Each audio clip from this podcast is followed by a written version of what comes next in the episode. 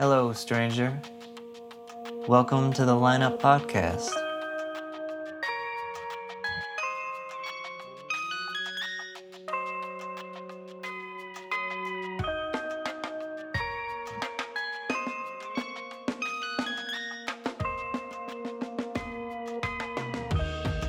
And welcome to our special presentation of The Murder Chronicles, a serialized mystery set in New Orleans. We gave you a taste of the case last summer, now we're thrilled to serve up all 12 chapters. So let's return to the scene of the crime with Jim Sherrill, Bleed It Leads photojournalist from the Big Easy, who uncovers one grisly killing that hits too close to home.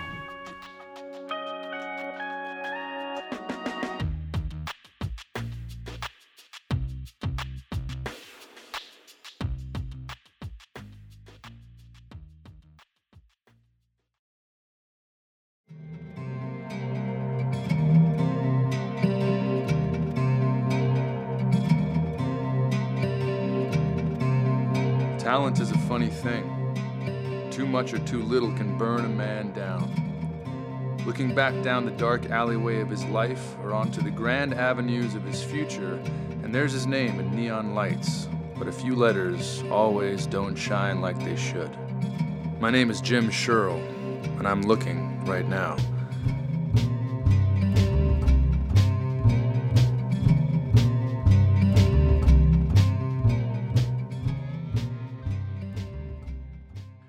View from here is pretty good. That is, if you discount the fact I won't be alive very long to enjoy it. But that was only after X, and after the boys who adored their grandmothers, and after the murders that bled the Big Easy, and after Mr. Baffett's with the nothingness for eyes, and after the man with the bag of nine irons, etc., and all the rest. But mostly it was after this. Me and Cajun Rob that night fielding codes on the scanner, midsummer New Orleans, when we copped to an incoming 78 just a few blocks from the crash we'd been filming and hightailed it over there, assholes and elbows, to find we had beaten 5 0 to the scene. I'd never been inside the shotgun in question, but I knew who lived there as soon as we parked. A man named Vaughn X, with a 13 day beard and hair that was shaved artfully at the temples. An ambulance chaser of crime, just like me. Freelance videographers, it said on our cards. We'd been going to night school together, forensics, trying to make what we played at legit. But I didn't kill him, that's what you're thinking. I just knew enough to know this was his place. Someone was barreling off through the dark by the time we were crossing the street towards the house, and Cajun Rob called out, Hey, yo! But the witness or perp or whoever in question didn't even slow down. Before long, he was lost. The crime scene was this eerie calm, barking dog.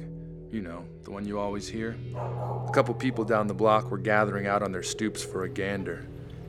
Where do you think the cops are? I asked Rob. Pile up on the 10, he said. We stood with absurd deference on the street, waiting for someone inside the shotgun where the murdered man lived to come out and invite us. Fuck it, I said, and walked up the front steps. Granted, it wasn't my style, but so what? There was something about the whole creepy charade that made me feel outside myself. Not to mention the fact this was X Chinsky's place. The X in his name stood for X marks the spot, and I owed it to him, I suppose, to look see. We'd never cared for one another. Withstanding that X had an edge in our business, Toyota 4Runner instead of a hatchback, better hookups for airtime at all of the stations, better hair than I had, and more of it, just hipper, with a driver named Nettle that lived in St. Roch whose low top vans were cast in lead and never balked like Cajun Rob when it came to those neutral ground swerves into traffic. The guy just kind of pissed me off. Lately, he'd been MIA, in class and at the scenes of wrecks. I never really questioned why. In fact, I had warmed up to living without him when here I was pouring myself through his door, a door which, oddly, stood half open. The scanner was right. He was dead on the couch, right there in the front room where he watched TV. He'd been stripped of his clothes and laid out end to end in what seemed a distinctly lascivious fashion, as though he'd been filming a porno for one or preparing to start when his murder befell him. A kitchen knife stood to the hilt in his chest. I didn't want to see his face. Blood spread from the base of the couch on the floor. But since the couch was dark, get this the couch and not X in his death wretchedness seemed to bleed in widening pool towards my feet. There was something unreal about the scene, as though it were staged with the minutest care. Like me and Cajun Rob were here not as men of the press, but as unwitting actors who'd been pushed from the wings of some sinister stage to act out a drama we couldn't imagine. What a way to go, said Rob. We snapped a couple pictures of the body and the blood that we'd have to crop later to hide X's junk.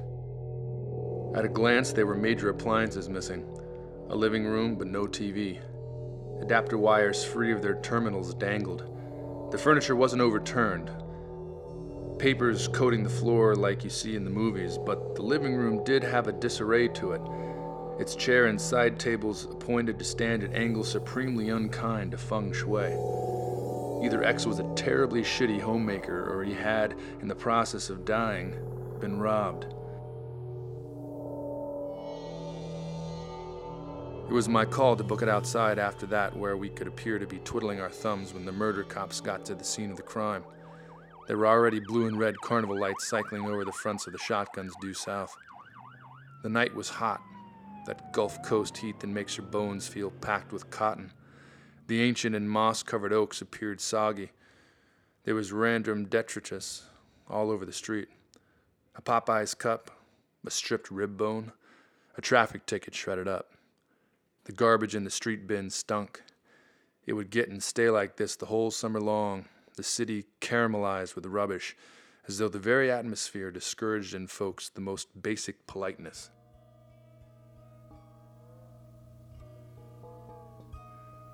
Lights from the cop cars flashed over Rob's face, looking off down the block where the figure had vanished. You're thinking what I am? I said.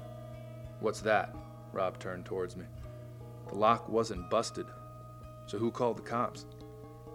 Whoever pig stuck him, I guess, answered Rob. Either that or who found him, I said. We found him, Rob said. You didn't wait for me to answer before. As the cops pulled abreast of the house and got out, I waited in silence for Rob to go on.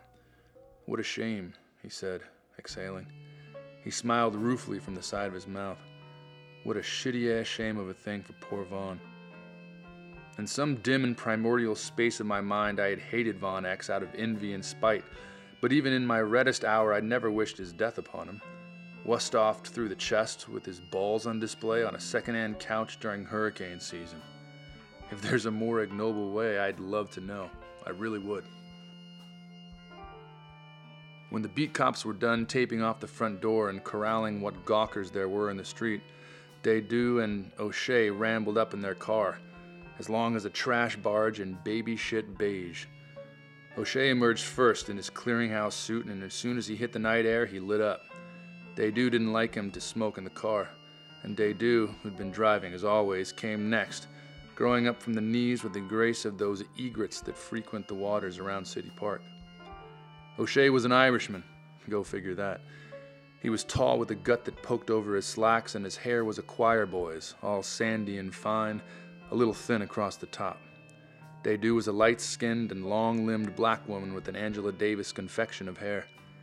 They saw me and Rob to the left of the crowd. O'Shea flapped his hand at me, smoke in his nose.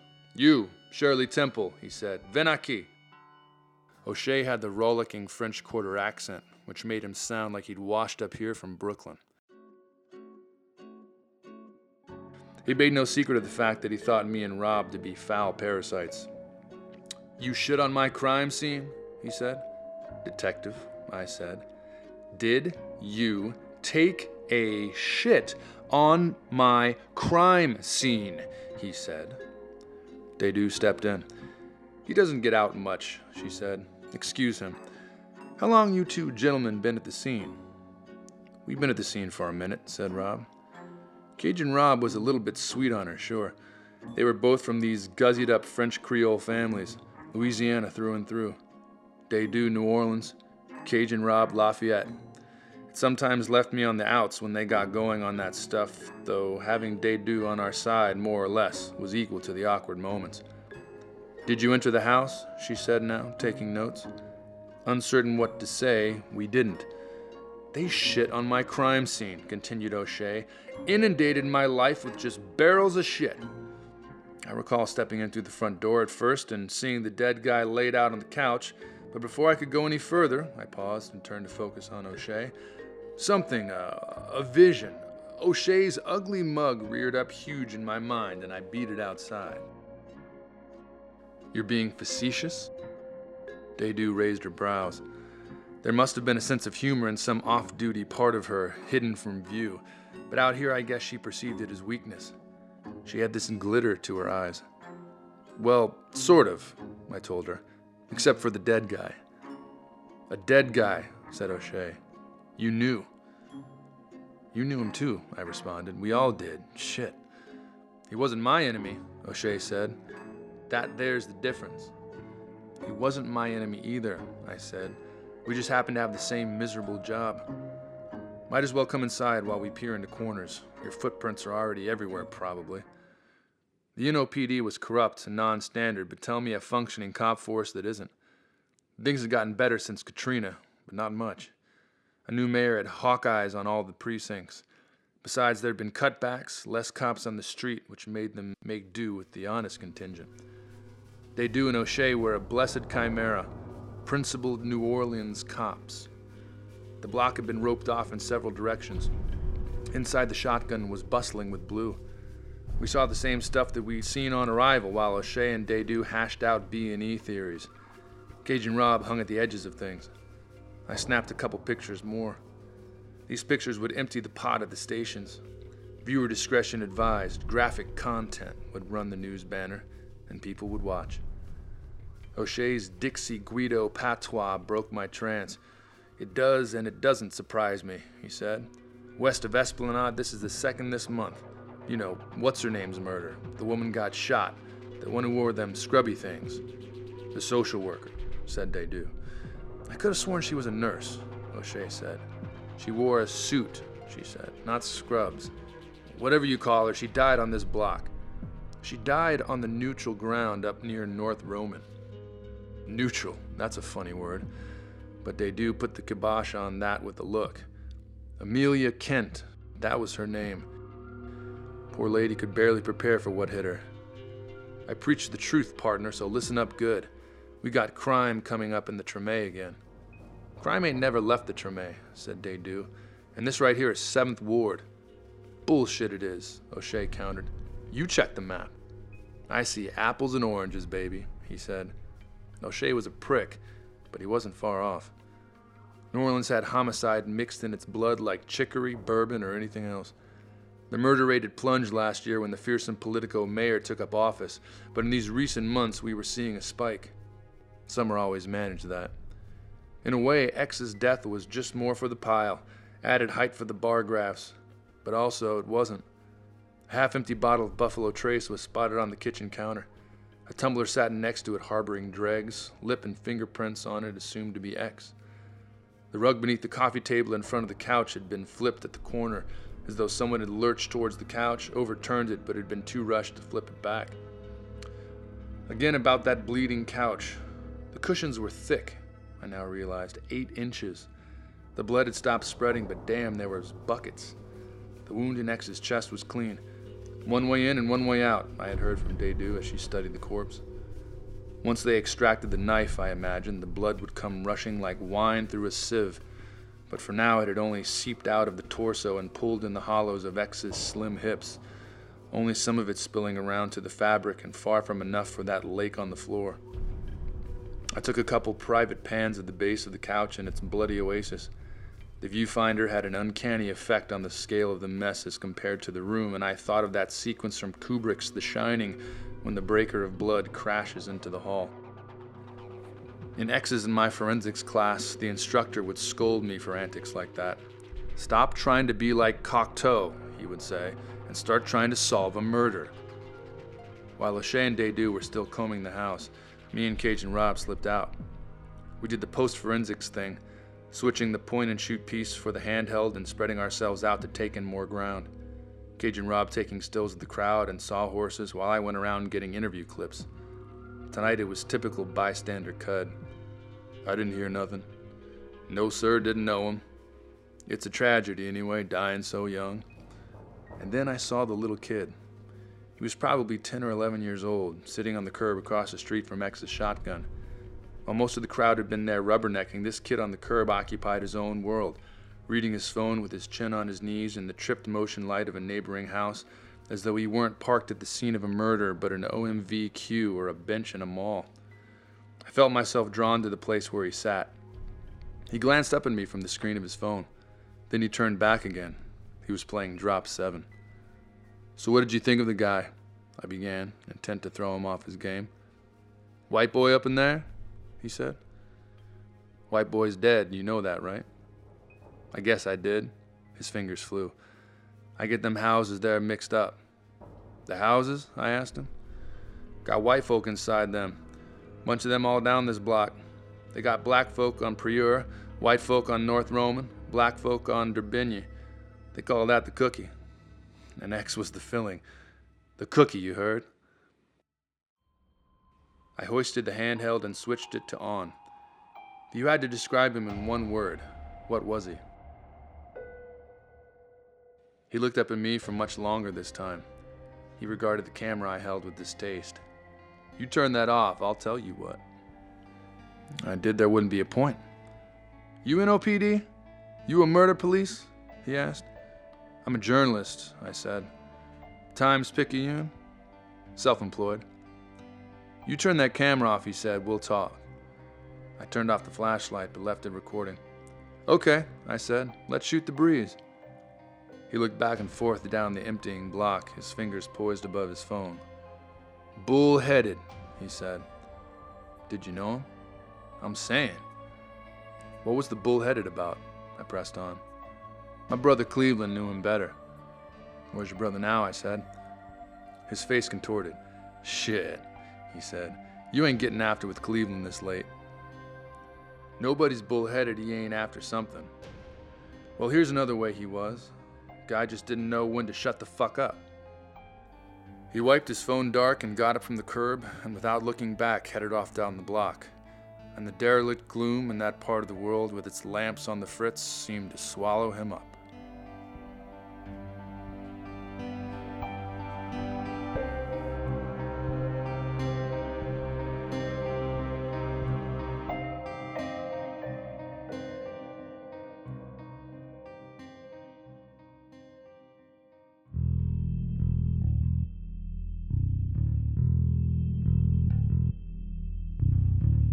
The next night in class was some cringe-worthy shit. X's chair was a grave marker. Nobody sat there. If you knew X, then you'll know this. He loved the crime blotter and loved local news, said Professor Hoying at the front of the room. I hope it won't be in poor taste. He started to shuffle his papers around. If X were alive, he'd be first on the scene and he wouldn't be standing here talking about it, which would mean technically that he wouldn't be, well, he considered the place where his logic was leading. He would have made a fine co-worker. Somebody sneezed towards the front of the room and everybody said, God bless you. I was burning eyes tired from the evening before, and the world seemed to come at a half beat delay. Professor Hoing's face jolted up from his desk. Would anybody like to speak? A young woman with long, dark hair, whose good looks I'd noticed in previous classes, shouldered her school bag, got up from her desk, and walked from the room in an obvious hurry. It was maybe the tiredness, or that she was pretty in a strange, wistful way born of overworked nerves, but I felt myself moving to follow her out. My body simply up and did. Mr. Sherrill, Hoing was saying. Mr. Sherrill, if you could. Whatever he wanted was lost to the hall. The girl went ahead of me, breaking down, sobbing, one of her hands plastered over her face. She moved at a clip towards the hall's fire escape, where she buckled through the crash bar and dipped down the stairs.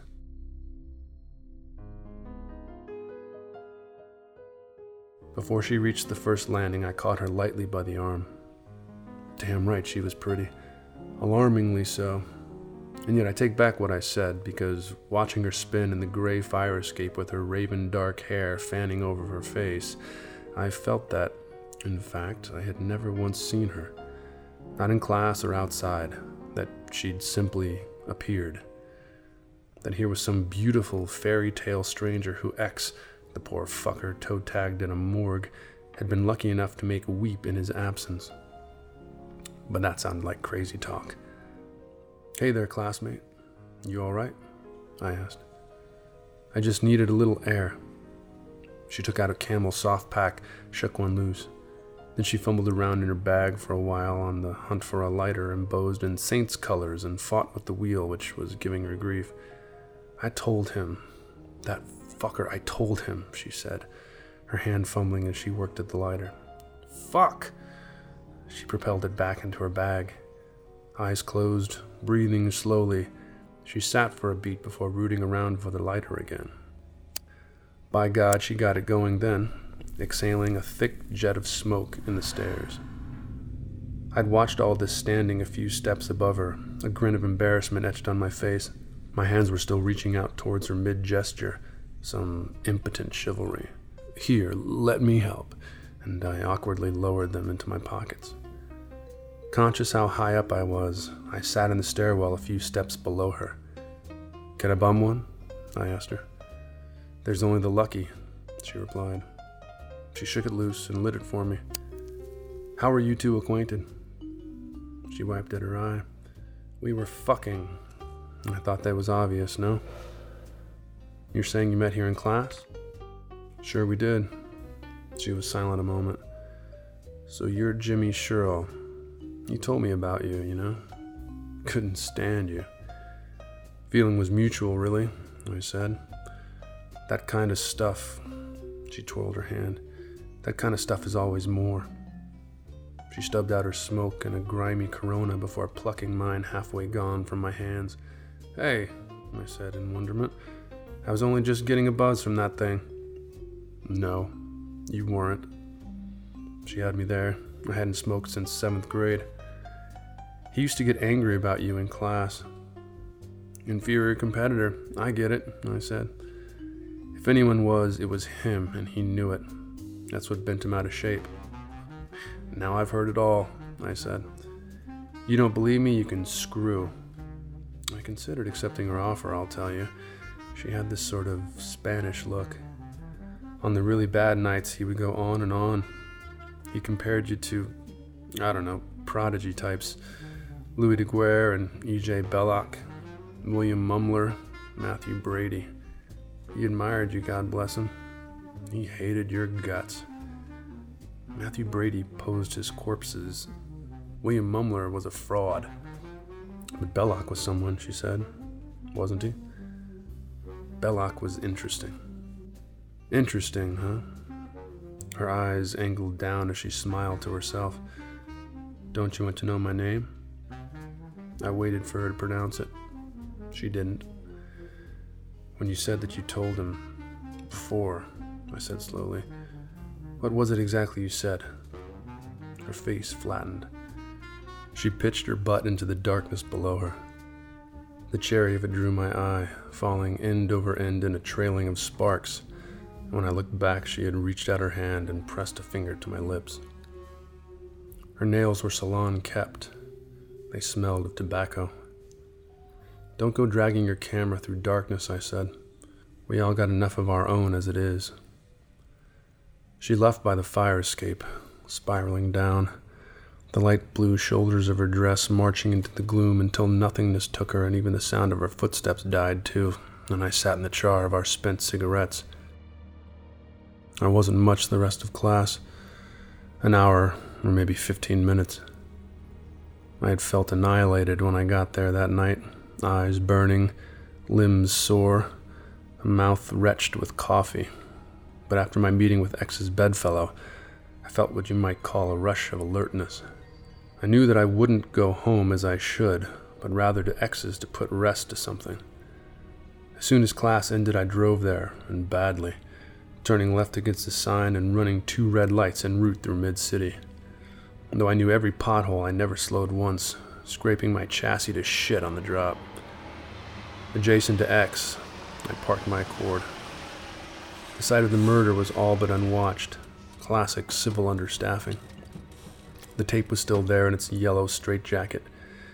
Indeed, the street looked much the same as it had looked the night before, right down to the rib in that torn traffic ticket.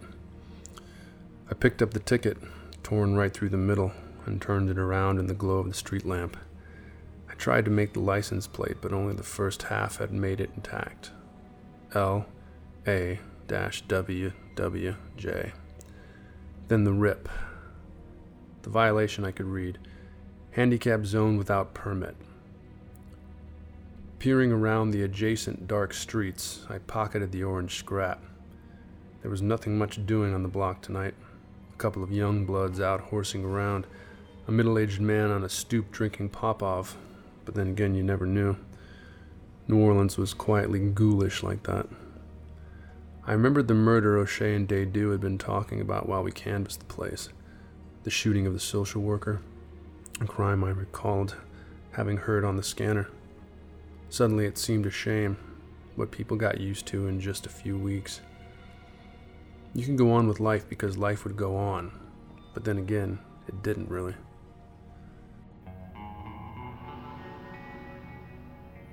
I ducked beneath the tape, went in. I made for the couch where the corpse had been found. The blood had caked and partway dried. In the cushions were ominous, lumpy impressions. I turned on the light at the top of my phone and scanned the bloodletting that coated the floor. Beyond the edges of the mass, a funny drip pattern had spotted the boards.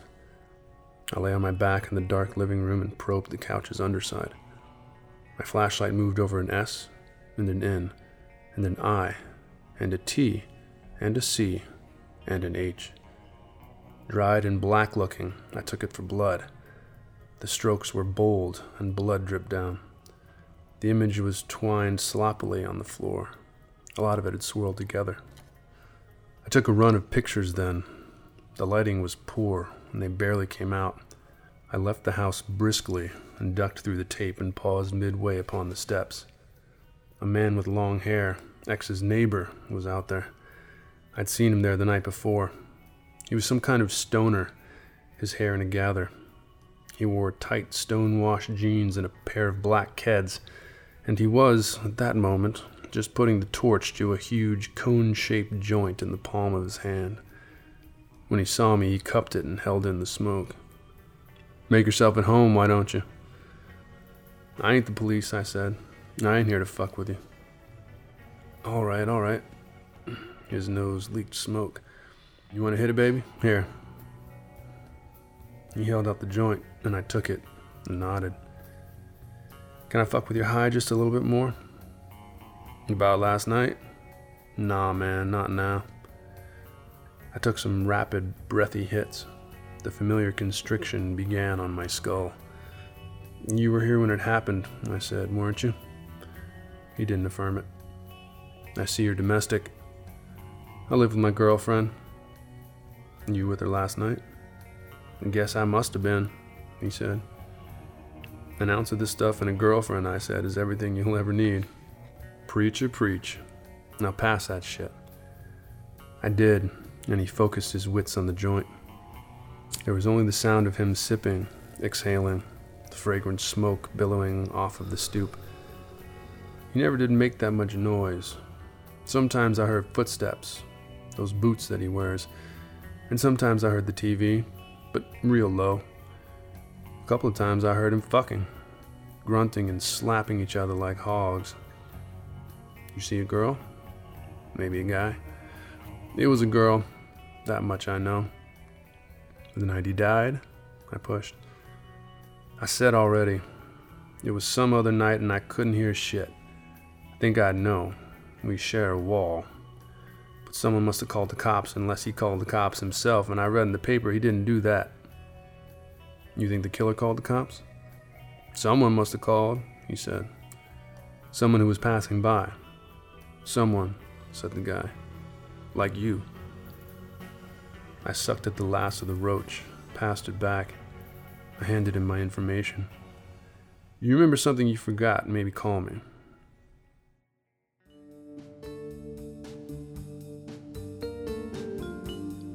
I drove roundabout through the city at night. I felt in a rush to get nowhere directly.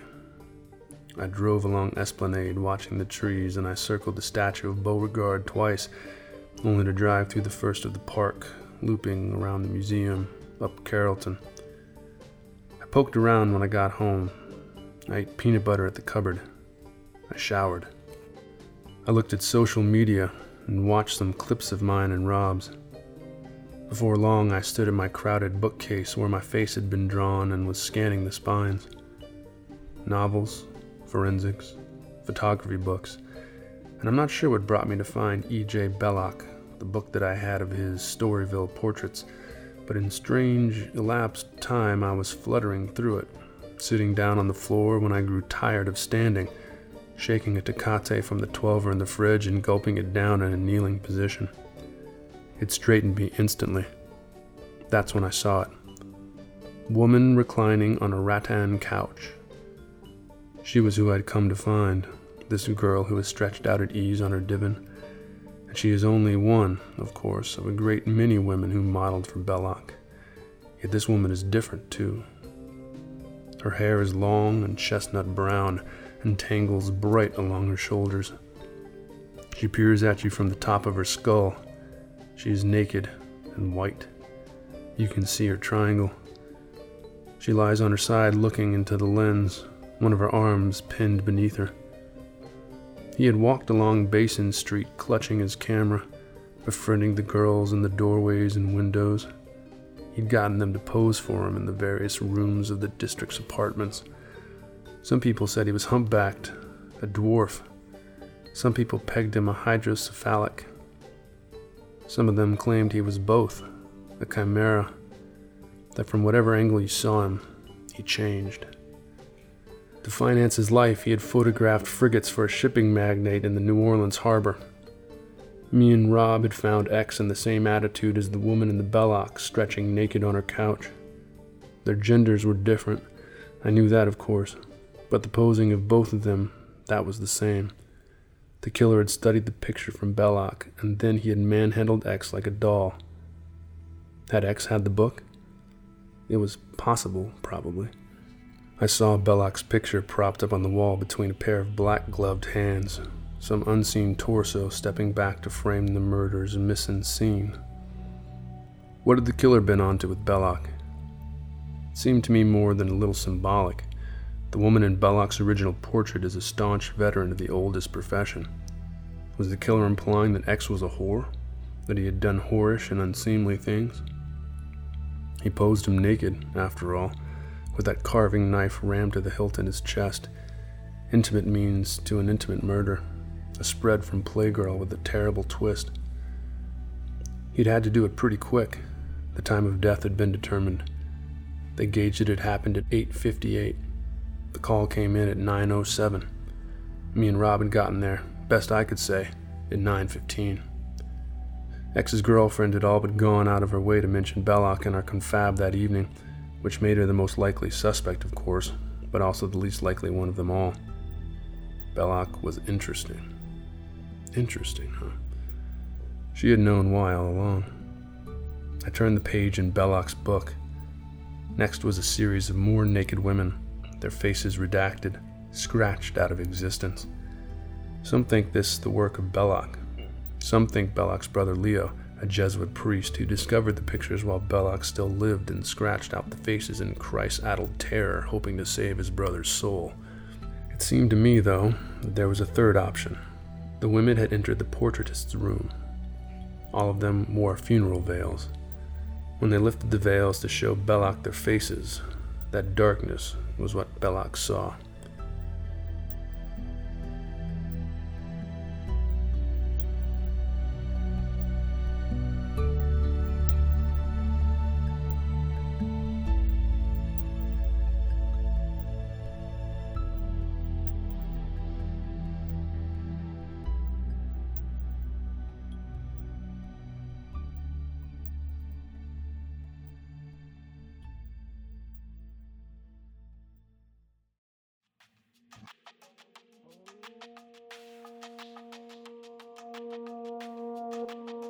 Lineup Podcast is written and produced by the Lineup staff and myself, Matthew Thompson.